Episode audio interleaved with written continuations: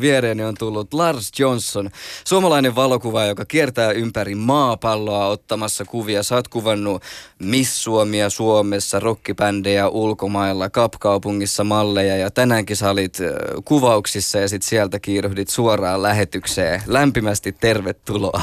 Kiitos, kiitos. Onko sulla ikinä vapaa-aikaa? Öö, vähemmän ja vähemmän, mutta tälle yrittäjänä se on ehkä positiivinen asia, että siihen on vuosia tehty duunia ja toisduunia, niin en mä nyt voi valittaa. Mm. Millä tavalla ne vuodet sitten on mennyt? Tai siis tota, me päästään hetken kuluttua tähän, että mitä kaikkea nykyään tapahtuu. Mutta nykyään tapahtuu paljon ja tässä on aika monta vuotta jo tapahtunut paljon. Miten sun tarina alkoi? Mistä se, miten sä kiinnostuit kuvaamisesta? No se voi olla jollain tavalla perinteinen kaava, mutta sitten taas siellä sattuu matkalle kaiken näköistä ehkä sekoiluakin ja semmoista ennalta arvattamattomuutta. Mm. Mutta tota, siis vakava harrastus ja intohimo ja sitten siitä pikkuhiljaa pieniä keikkoja kavereille ja sitten siitä vähän suurempaa ja, ja tota, pikkuhiljaa eteenpäin. En mä pitkään ajattelin, että siitä ei ikinä voi tulla ammattia, että se ei ole realistista, että voisi sillä elättää itsensä. Että mä opiskelin insinöörihommia, äh, suunta oli ihan toinen ja tota, siitä sitten muutaman kommelluksen kautta niin tota, tajusin, kuinka paljon mä rakastan tätä hommaa. Mm. Sait sä ikinä ne paperit, insinööripaperit vai jäikö koulut sille tielle? Tota, tota, äh, tavallaan homma on, että niitä papereita ei ole, mutta kyllä kovasti ko- koettelin sitä, että mä aina tein sellaisia puolen vuoden etappeja itselleni, että jos mä pääsen kuvauksessa, mä annan itselleni nyt kuusi kuukautta vaikka aikaa, että jos mä pääsen tuohon goaliin, niin sitten tota, sit mä uskallan antaa uuden kuusi kuukautta itselleni. Ja jos, jos mä feilan, niin sitten mä menen takaisin sinne koulupenkille ja revin väkisin ne paperit sitten. Mutta mä tein tätä joku nelisen kertaa sillä pari vuotta ja sitten sit yhtäkkiä olikin jo tavallaan semmoisessa pisteessä, mikä silloin tuntui niin kuin ihan okolta, niin uskalsi jatkaa vielä siitä uusiin seikkailuihin. Ja sä oot siis ilmeisesti niin kuin itse oppinut kuvaaja, äh, mutta mä luin, että sä oot ottanut myöskin vaikutteina, o, vaikutteita Oksana Tochitskajalta, Näin, näinhän se varmaan lausutaan. helppo nimi, helppo kun, nimi. Kun, kun työskentelit hänen kanssa Liettuassa 2019 ja 2010. Minkälainen tämä keissi siis oli? Miten sä olit Liettuaan päättynyt Oksana kanssa No se, se, oli ehkä yksi näistä kommelluksista, mitä ei olisi voinut kyllä niinku mitenkään, ainakaan silloin insinööriopiskelijana niin kuin ennustaa, että tota, se oli ihan tällainen, piti lähteä lomalle Intiaan ja mä olin yksin koneessa ja, ja tota, mä olin vähän saanut urpa silloin, että tota, siis mä olin niin ylpeä ja in, innokas kuva ja mä olin just hommannut se puoli, puoli hyvän kameran ja tota, mulla taisi olla vielä sellainen joku digikuvauksen tällainen lehti, minkä mä olin ostanut sieltä jostain RLtä Helsinki-Vantaalta ja sitten mä polleina pistän sen sinne ylähyllylle se kameralauko ja kaikkea ja alan lukea sitä lehteä. Ja sitten siinä on mua pikkasen vanhempi nainen siinä, tota, joka osoittautui sitten liettualaiseksi mun vieressä ja hän alkoi sitten kysellä, että onko mä kuvaaja ja sitten mä olin siellä niinku superylpeänä, kun vai kuvannut jotain koulun bileitä tai jotain tällaista. Ja mä olen vähän silleen, joo joo, kiva kuvaaja ja jotain jotain, mitä friendien keikkoja ja niin kuin näitä bändihommia tehnyt sillä niin, niin tota, sitten niin kuin näin. Sitten tota, sitten me siitä tutustuttiin, Saamari niin kuin mukava Mimmi. Se oli vielä jostain hommannut se vähän, no tolle idän tyylisesti joku vodkapullon siihen niin sinne povariin. Ja Avautuiko se pullo sitten se, se avautui aika pian siitä, että tuota, pyydettiin lentoimannilta kokista vai mitä ja sitten se kaateli vähän sellaisia rohkeampiin sillä, että ne liitokset alkoi pettää siitä, niistä mukeista ja, ja tuota, siinä sitten tutustuttiin ja juteltiin ja se vähän niin kuin, mitä pidemmälle se keskustelu meni, niin mä tajusin, että kyllä sekin taju kuvauksesta aika paljon ja tota, mutta ei sitten hirveän syvälliseksi menty niin kuin si, siinä alla. Ei mulla ollut oikeasti hirveästi annettavaakaan siinä muuta kuin ehkä sitten se in, intohimo, mutta, mutta tota, sitten me saavuttiin Mumbaihin ja mä olin jatkamassa vielä Goalle, mutta me se päivä siinä, me shoppailtiin ja kierrättiin ja tutustuttiin kaupunkiin sillä ja mä räpsin kuvia menee siinä ja se vaan seuraili. Ja sitten tota, me piti vielä nähdä Goallakin, mutta tota, se ei sitten ikinä onnistunut ja siellä nyt ei ollut mitään hirveästi mitään nettiyhteyksiä ja ei ehkä niin aktiivista se somen käyttö silloin kymmenen vuotta sitten ollutkaan. Niin, niin aivan. Mutta sitten kun pääsin takaisin himaan, niin sitten tota, mä katsoin, että pyydän Facebook-kaveriksi sun muuta. Ja mä katsoin, hetkinen, että sä, onko se tosiskaan ja että on aika saamari kova niin kuin muotikuvaaja Euroopassa. Ja mä oon vähän niin kuin koettanut leijua mun niin kuin osaamisille jossain bilekuvaamisessa. Voi niin saamarin nolo olo siitä, että tota, joo, se oli vähän semmoinen tota, matto alta, mutta sitten tota, jatkettiin kuitenkin juttua ja sitten mä katsoin sen duuneen paljon ja ne oli tosi inspiroivia ja, ja tota, hän oli niin ensimmäinen tosi kuvaaja, kenen mä ikinä tutustunut. Sitten mm. tota, oli tulossa kesä niin hitto, että meidän pitäisi periaatteessa tehdä tänne insinöörikouluun niin kuin harjoittelu ammattikorkeaseen.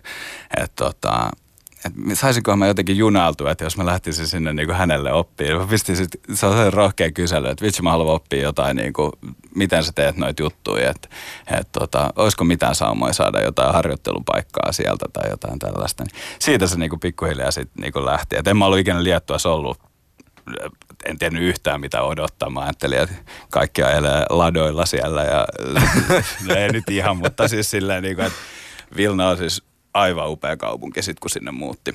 Mm. Ja, tota. ja olit sä siis tota, niin kuin jakautuksen muutamien kuukausien pätkä vuosille 2009 ja 2010 vai olit sä siellä siis ihan sen pari vuotta? Ää, mä en ollut yhtäjaksoisesti pari vuotta. Et se oikeastaan meni silloin aluksi, kun mä menin sinne.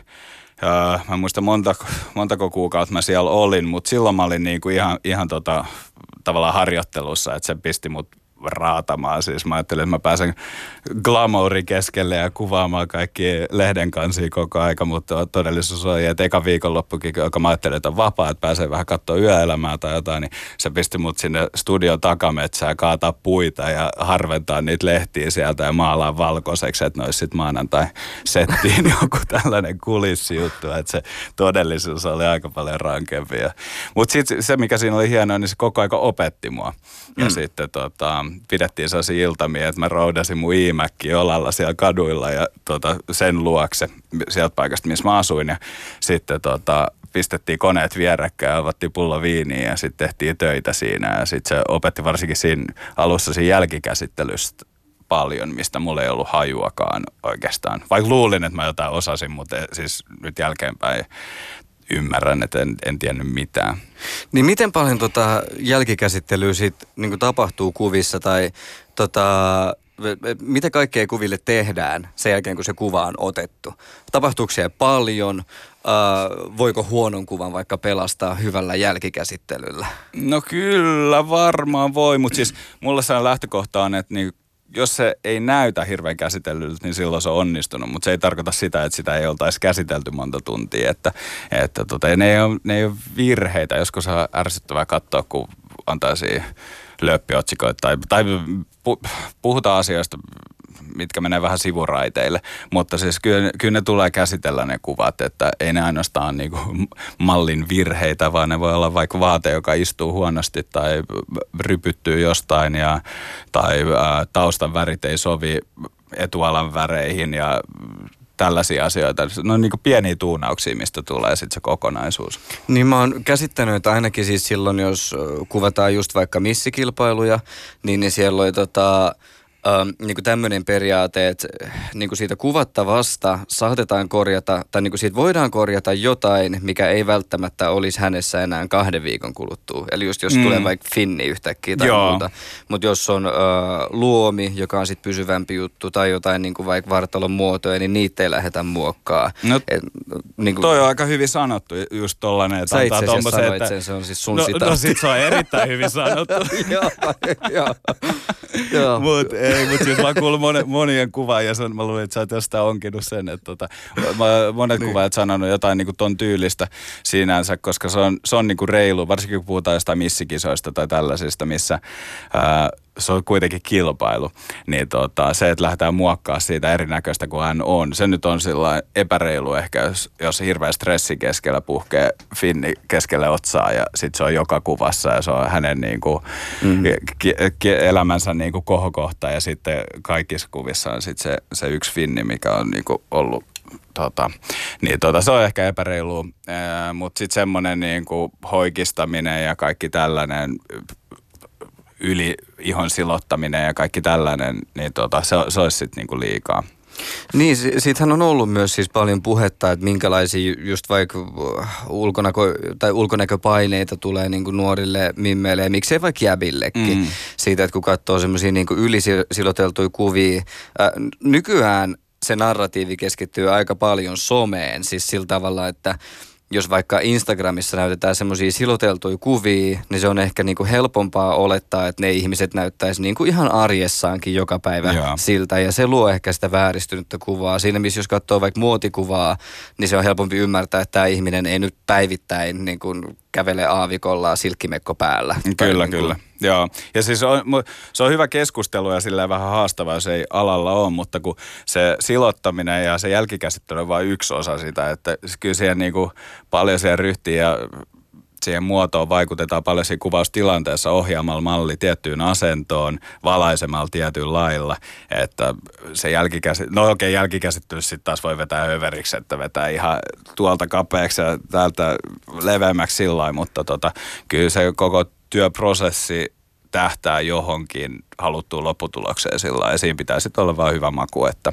ei vedä sitä överiksi suuntaan tai toiseen. Meillä on Yle Puheen noston haastattelussa valokuvaaja Lars Johnson. Äh, jos katsoo sun habitusta, niin voisi ajatella, että sä varmaan dikkaat rockista ja raskaammasta musiikista. Ja sitten sä oot ollut vuonna 2016 Santa Cruzin kanssa kiertämässä Yhdysvalloissa äh, heidän kiertuetta ja sitten sä oot ollut tällä 70 Tons of Metal äh, niin kuin heavy musiikkiristeilyllä, jossa on muun muassa Sepultura ollut esiintymässä ja niin kuin näinkin kovia bändejä. M- miten paljon sun semmoinen niin äh, omat henkilökohtaiset intressit ohjaa sun uraa? Et miten paljon sä pystyt tuomaan sellaisia, että no mä tykkään nyt rockmusiikista, niin sen takia ehkä etenkin vaikka rockbändit on meitsille niin kuin ominaisinta.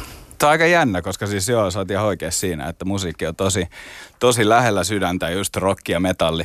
Ja sitten suuri osa asiakkaista on, on tota, siltä alalta. Ää, tosin nykyään tulee kyllä poppibändeikin ja tällaisia, kenelle otetaan levyn kanssa ja promokuvia ja sun muita. Ää, mutta ehkä se tulee, mikäkään siinä nyt olisi. Ehkä se on kuitenkin, että on hakeutunut sille alalle, mistä tykkää eniten. Että kuvausta jo sinänsä tekee intohimolla, niin miksei sitten tekisi vielä musta ei ikinä tullut mitään muusikkoa. Että tota, on mun, ki- on mun kitara, mutta sekin ja sitä, siihen ei kannata koskea, että se on parempi seinällä. Et, tota, et, niin, että jos sit tavallaan pystyy luomaan itselleen unelmaduunin, niin miksei sitten niinku yrittäisi. Et, tota, ottaa se kuvaamisen ja sitten ottaa lempimusansa, niin on se nyt aika hyvä kombo. Niin ja miten niin kuin Jo, tai, tai jotenkin siis tota, etenkin kun miettii näitä niin kuin nykyisiä juttuja, tai no kaupunkiin taisi mennä niin kuin muutama, tai pari vuotta sitten ekan kerran, jos muistaa joo. oikein, joo.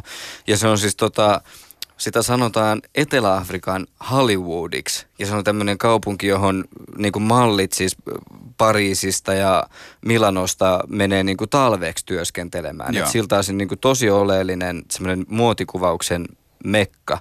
Niin, niin tota, jos puhutaan tuosta uran semmoisesta niin kuin, vähän niin kuin kädestä pitäen suunnitelmallisuudesta, niin onko sitä mahdollista tehdä silleen, että että sä niinku kuvittelet, että okei mä teen nämä muutamat stepit, niin sitten sen jälkeen mä oon kapkaupungissa kuvaamassa vai tuleeko ne vaan yhtäkkiä? Miten esimerkiksi tämä keissi niin avautui? No siis mä haluaisin vastaa, että voi suunnitella, varsinkin ton kohdalla, että olisi monen vuoden suunnittelu sun muuta, mutta siis todellisuudessa toi oli sillä No okei, no ehkä se työ siihen suunnittelussa oli, oli sillä tehty tietyllä lailla, mutta se oli, se oli menossa Bangkokkiin. Että mä ajattelin, että mä tavallaan äh, tekisin itselleni mahdolliseksi sen, että mä pääsisin tykittää sinne vuoden töitä ja katsoa, että pystynkö elättää itteeni siellä. Mä kaipasin semmoista ulkomaan kokemusta.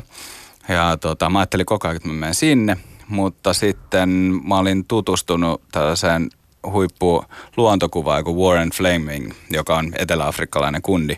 Ja ollaan tultu sillä läheisiksi frendeiksi. Ja meillä oli tällainen varmaan niin kuin, harvoin tulee tehty puheluita, mutta se yksi ilta oli siis varmaan tunnin tai puolentoista puhelu. Ja se kehu maasta taivaisiin sitä Etelä-Afrikkaa ja sitä, niin kuin se puhelun jälkeen mä oon jotenkin sillä että ihan semmoinen niin tyhjä olo. Tai semmoinen outo olo, että nyt vitsi, kolahti niin monta juttua. Mm. Sitten mä aloin selaamaan lentoja. Ne oli edullisempia kuin mitä mä olin koko, niin kuin aina kuvitellut. Ja tota, ei mennyt kauan, niin mä lähetin sille viestiä, että mä oon tulossa. Sitten on milloin? Huomenna aamulla. se oli eka lento. Sitten mä lähdin sinne ja mua, se oli niinku periaatteessa vielä sellainen niinku lomareissu muutamia viikkoja. Mutta tota, tykästyin siihen mestaan niin paljon, että sitten mä tulin takaisin ja myin huonekalut ja luovuin kämpästä ja näin. Ja sitten tota, menin sinne sitten talveksi.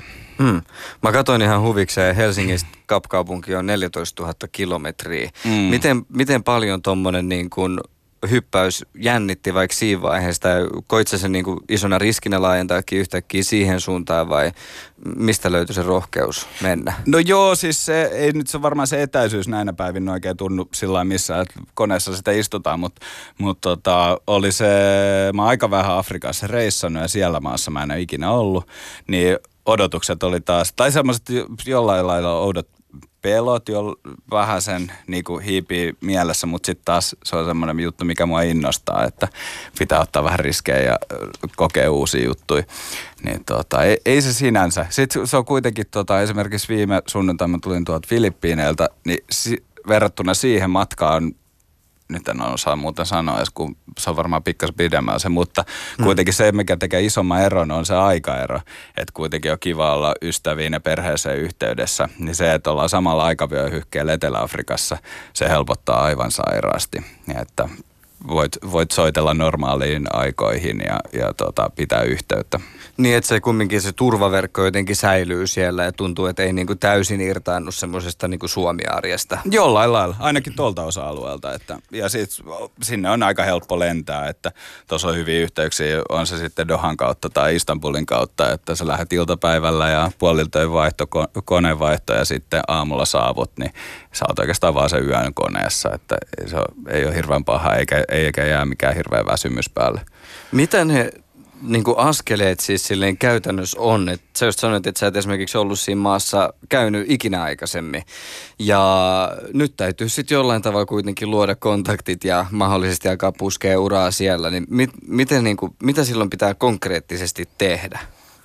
Mm, no mä aloin aika sillä se, se on jotenkin kiva. Tai mä, olin, mä olin ylpeä itsestäni tavallaan, mitä siellä pystyy tekemään, mutta sitten taas harmittaa, mitä ei ole täällä pystynyt tekemään. Tietää kyllä, että täällä olisi sellaisia asiakkaita, kenen kantsisi olla yhteydessä. Te ei ikinä ota niihin yhteyttä, koska tietää, että puolen vuoden tai vuoden päästä on vielä parempi ammatissa ja että siitä on parempi portfolio ja sit mä menen. Mutta sitten siellä, kun on sillä niin hetken, ei mulla on, niin kuin, mulla on ensi viikolla mitä, ei ole sitä seuraavaakaan, että ei ole yhtäkään täplää siellä iPhonein varauslistaa siellä kalenterissa, niin sitten on niin kuin parempi tehdä jotain. Niin sitten alkaa vaan googlettaa, että no mikä isoin malli sosiaalitoimisto. Että aloittaa tavallaan niin kuin toisinpäin, että sä lähdet suoraan siitä hakemaan sitä isointa sen sijaan, että täällä niin kuin helposti no, aloitetaan pienestä ja kasvatetaan siitä. Niin siellä mm. vaan sillä, että ei ole mitään menetettävää, niin suoraan vaan kolkuttaa isommalle ovelle ja, ja tota, katsoo, että miten ne siellä vastaa. Ja sitten se on ihan hämmentävää, että sit ne vastaa ihan hyvin. Onkohan siinä jotain semmoista eroa tämmöiseen siis, tai jos niin puhutaan semmoisesta perisuomalaisesta mentaliteetista, että ken kuuseen kurkottaa, sekatajaan kapsahtaa ja kaikki, että ei, ei ihan hirveästi kannata lähteä paukuttelemaan henkseleitä tai yrittää niin liian korkealle, niin näet sä, että onko se voinut siis ihan se miljö ja ympäristö ja se ilmapiirikin vaikuttaa siihen, että siellä on sitten ollut jotenkin rohkeampi fiilis lähestyä jo suoraan sieltä niin kuin no, eh, ehkä joo, mutta sitten taas – ehkä sekin, että just kokee, että vähän on niinku eri ihminen siellä. Että, että mitä jos mä epäonnistun sen, niin ei se, se, kukaan ei tule ikinä tietää sitten toivottavasti, paitsi nyt vaan jos puhumassa siitä, mutta, tota, mutta tota, sillä niin että jos tämä menee pieleen, niin mitä hittoa, että huomenna lähtee kone sitten himaan. Että tota, sitten jatketaan niitä hommia, mitkä täällä toimii. Toivottavasti toimii vielä silloin. Että, että ei, ei se, ei siinä periaatteessa pitäisi olla mitään menettää. Enemmän se just, niin kuin, ei nyt ole tarkoitus kuostaa liian kliseiseltä, mutta enemmän siinä menettää siinä, että ei yritä kuin että, että epäonnistuu. Se on ihan totta, viisa, viisaita sanoja. Meillä on Yle Puheen noston haastattelussa Lars Johnson, valokuvaaja. Äh, pohdin tällaista, että nyt kun sulla on kumminkin siis vuosien kokemus alasta ja siitä sun Liettuan reissustakin on jo kymmenen vuotta. Niin to, vieläkö sä opit niin kuvauksissa tai kuvaustilanteissa uusia asioita? ihan, ihan jatkuvasti. Se ihan va- tämänkin aamun kuvauksissa varmaan oppii jotain. Että tota, mutta ne on erilaisia juttuja. Ne ei ole enää siis siitä aikaa, kun olisi oppinut enää niinku, välttämättä niinku kamerateknisiä asioita. Sen jälkeen just mitä niitä studiotekniikoita, mitä oppii esimerkiksi vaikka siellä Liettuassa, kun oppii alan, alan gurulta, niin ne oli sitten niinku valaisutekniikoita.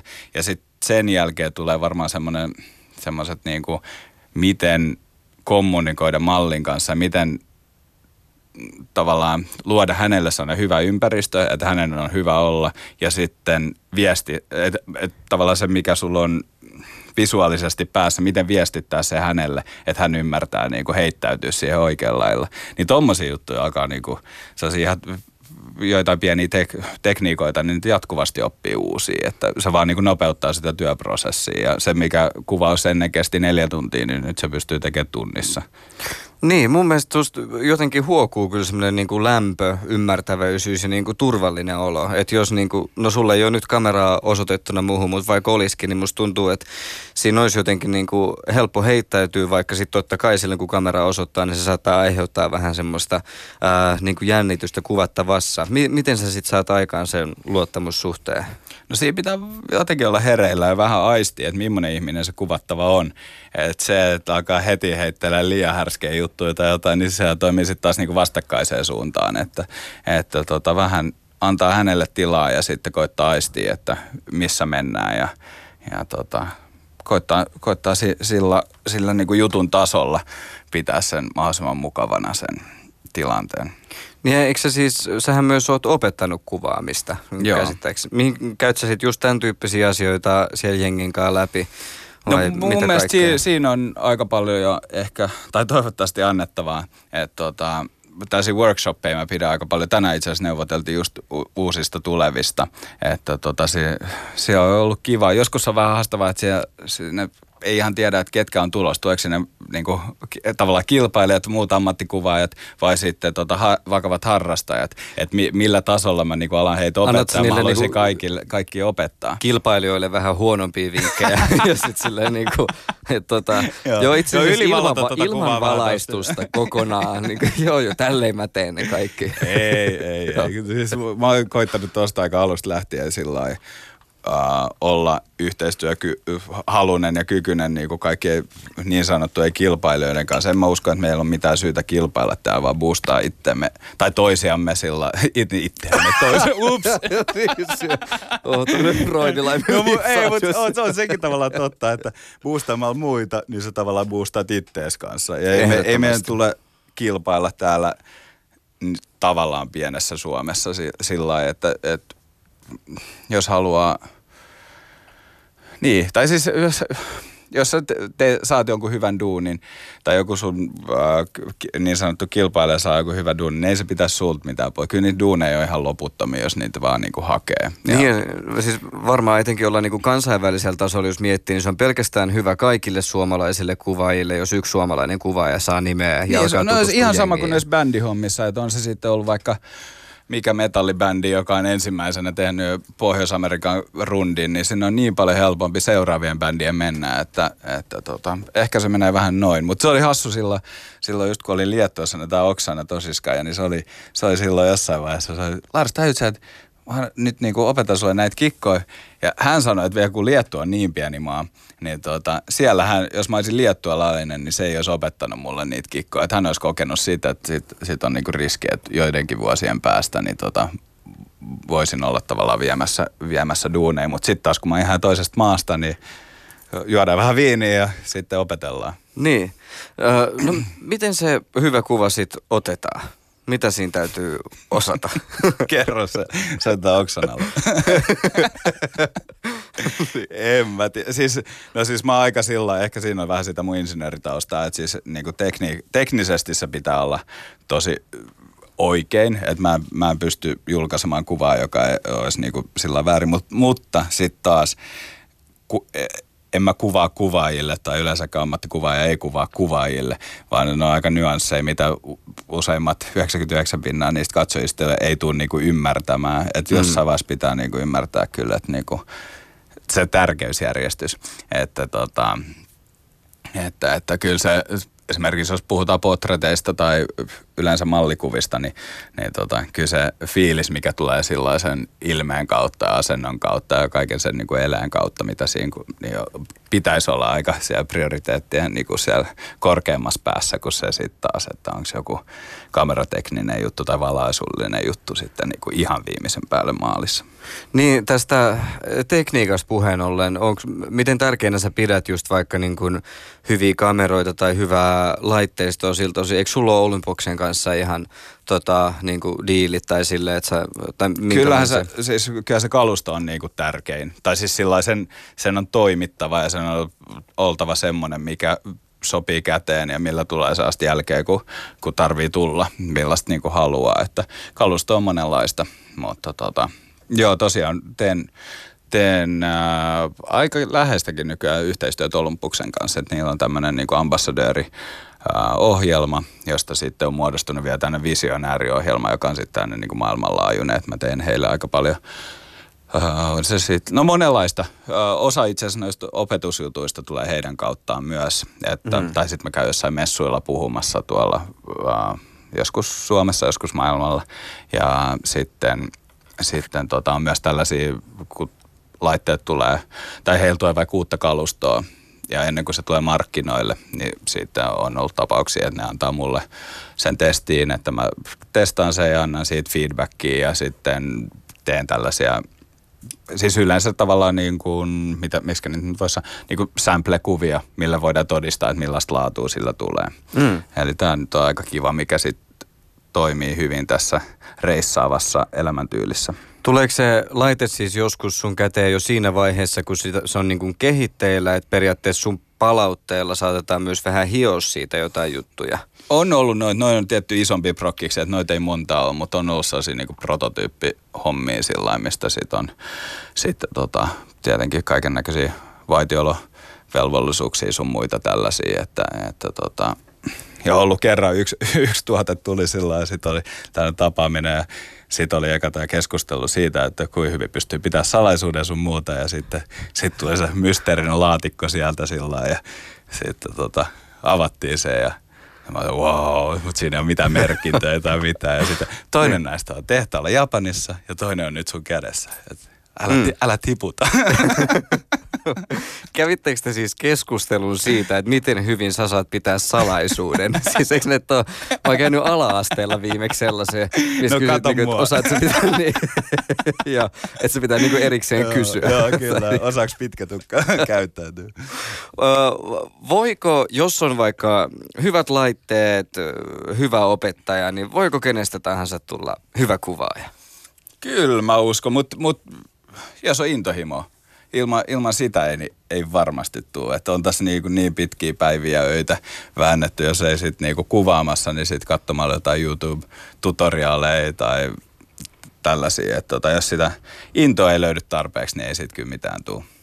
Niin, pitkiä päiviä täytyy painaa ja siellä on niin kuin, lähtökohtaisesti, jos kuvailis semmoista elämäntyyliä, että no, et, mm, niin kuin reissaat ympäri maailmaa ja saat jatkuvasti kauniiden ja menestyneiden ihmisten ympäröimä ja nyt oot Kapkaupungissa ja nyt Filippiineillä ja nyt niin kuin Jenkkirundeilla, niin sehän siis lähtökohtaisesti kuulostaa tosi semmoiselta niin kuin glamour-elämältä ja semmo, niin kuin siltaisin tavoittelemisen arvoiselta. Nee. Ja säkin puhuit siitä, kun lähit sinne Liettuaan, niin sä ajattelit, että nyt mä pääsen ottaa näitä kansikuvia ja sitten duunattiinkin valaistuksia sitä kautta sen sitten oppi.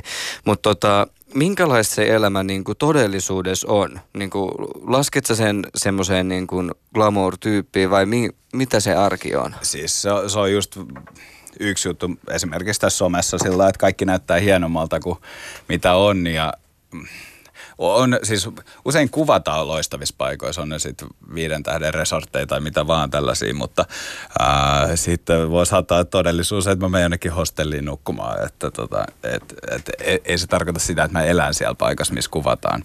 Ja tota, usein ne kuvaukset, se, se on niinku se huipentuma, on se sitten niinku se lokaatio tai se malli, niin se on viimeisen päälle kaikki niin kuin lavastettu sillä semmoiseksi kuin mitä tarvitaan. Että, että joo, kyllä se näyttää glamourimmalta kuin mitä se todellisuudessa on. Tämä muistuttaa, tämä näen hirveästi niin kuin referenssejä semmoiseen äh, muusikon elämään siltä asiaa, että myös siellä se niin kuin keikka on aina sitten kiertueella vähän niin kuin se the juttu, mutta sitten saatetaan nukkua niin kuin bäkkäreillä tai dösässä tai niin kuin mitä tahansa tämmöistä. Kuulostaako se hyvät metaforalta toi, sun mielestä? Toi kuulostaa tosi hyvältä sillä. Ja se varmaan selittääkin, miksi mulla on niin paljon muusikkokavereita, että tota, siinä mielessä yhteistä aika paljon. Mm.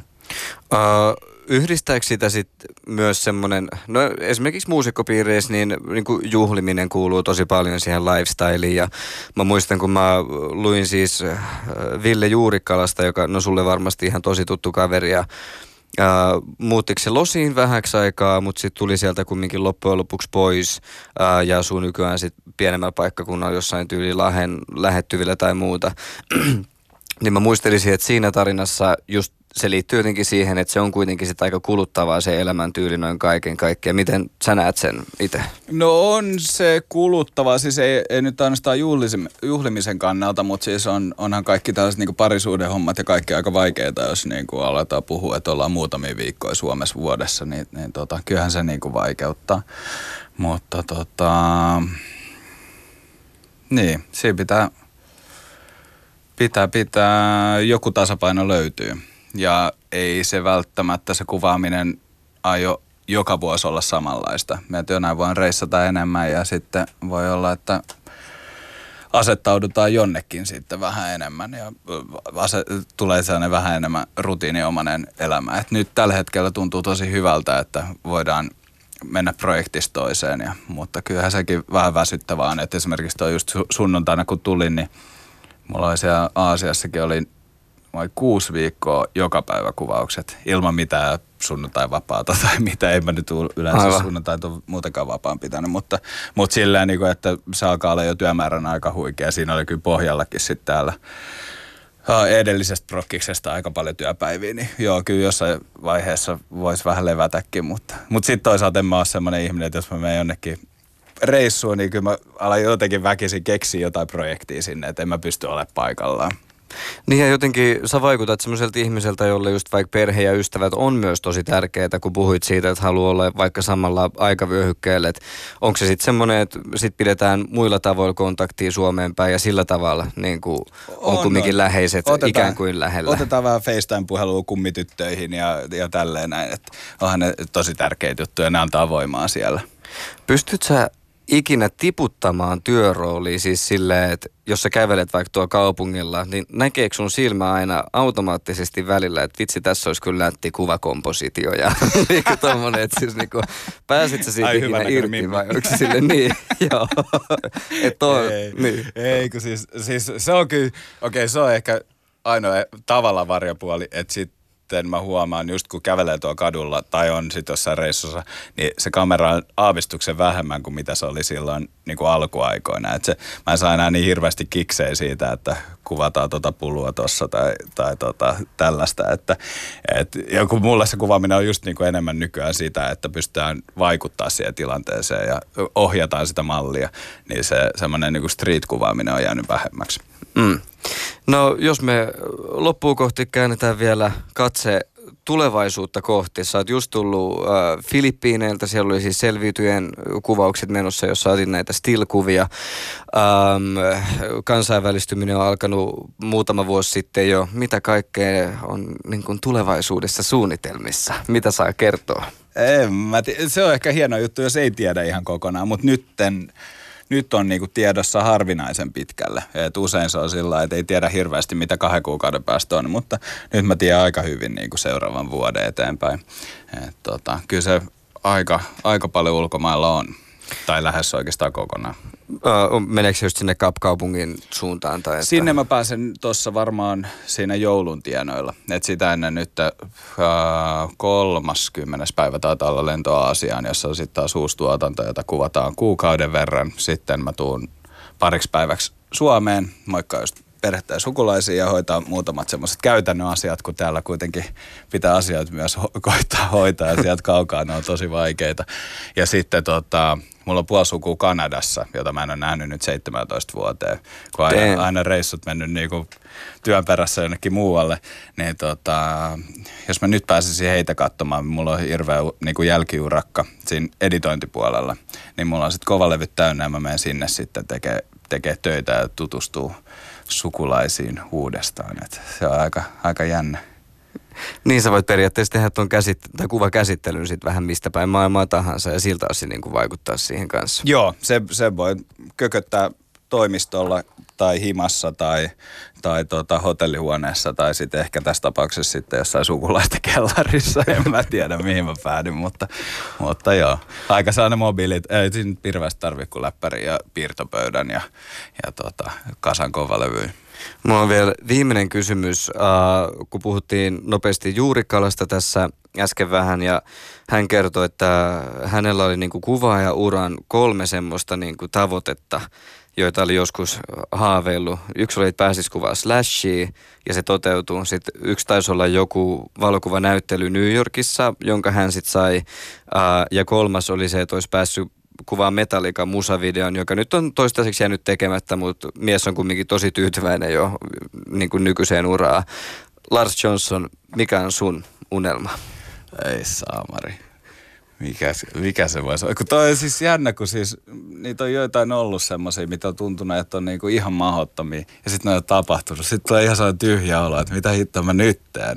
Et hmm. tota, mä haluan lukita tosi konkreettisia, mutta siis mä haluan olla onnellinen ja, ja tota, tehdä mahdollisimman hyviä prokkiksi ja sillä niin kuin kehittyy. Se on, se on tärkeää, että varmaan siinä vaiheessa kun ei kehity, niin sitten mä lopetan.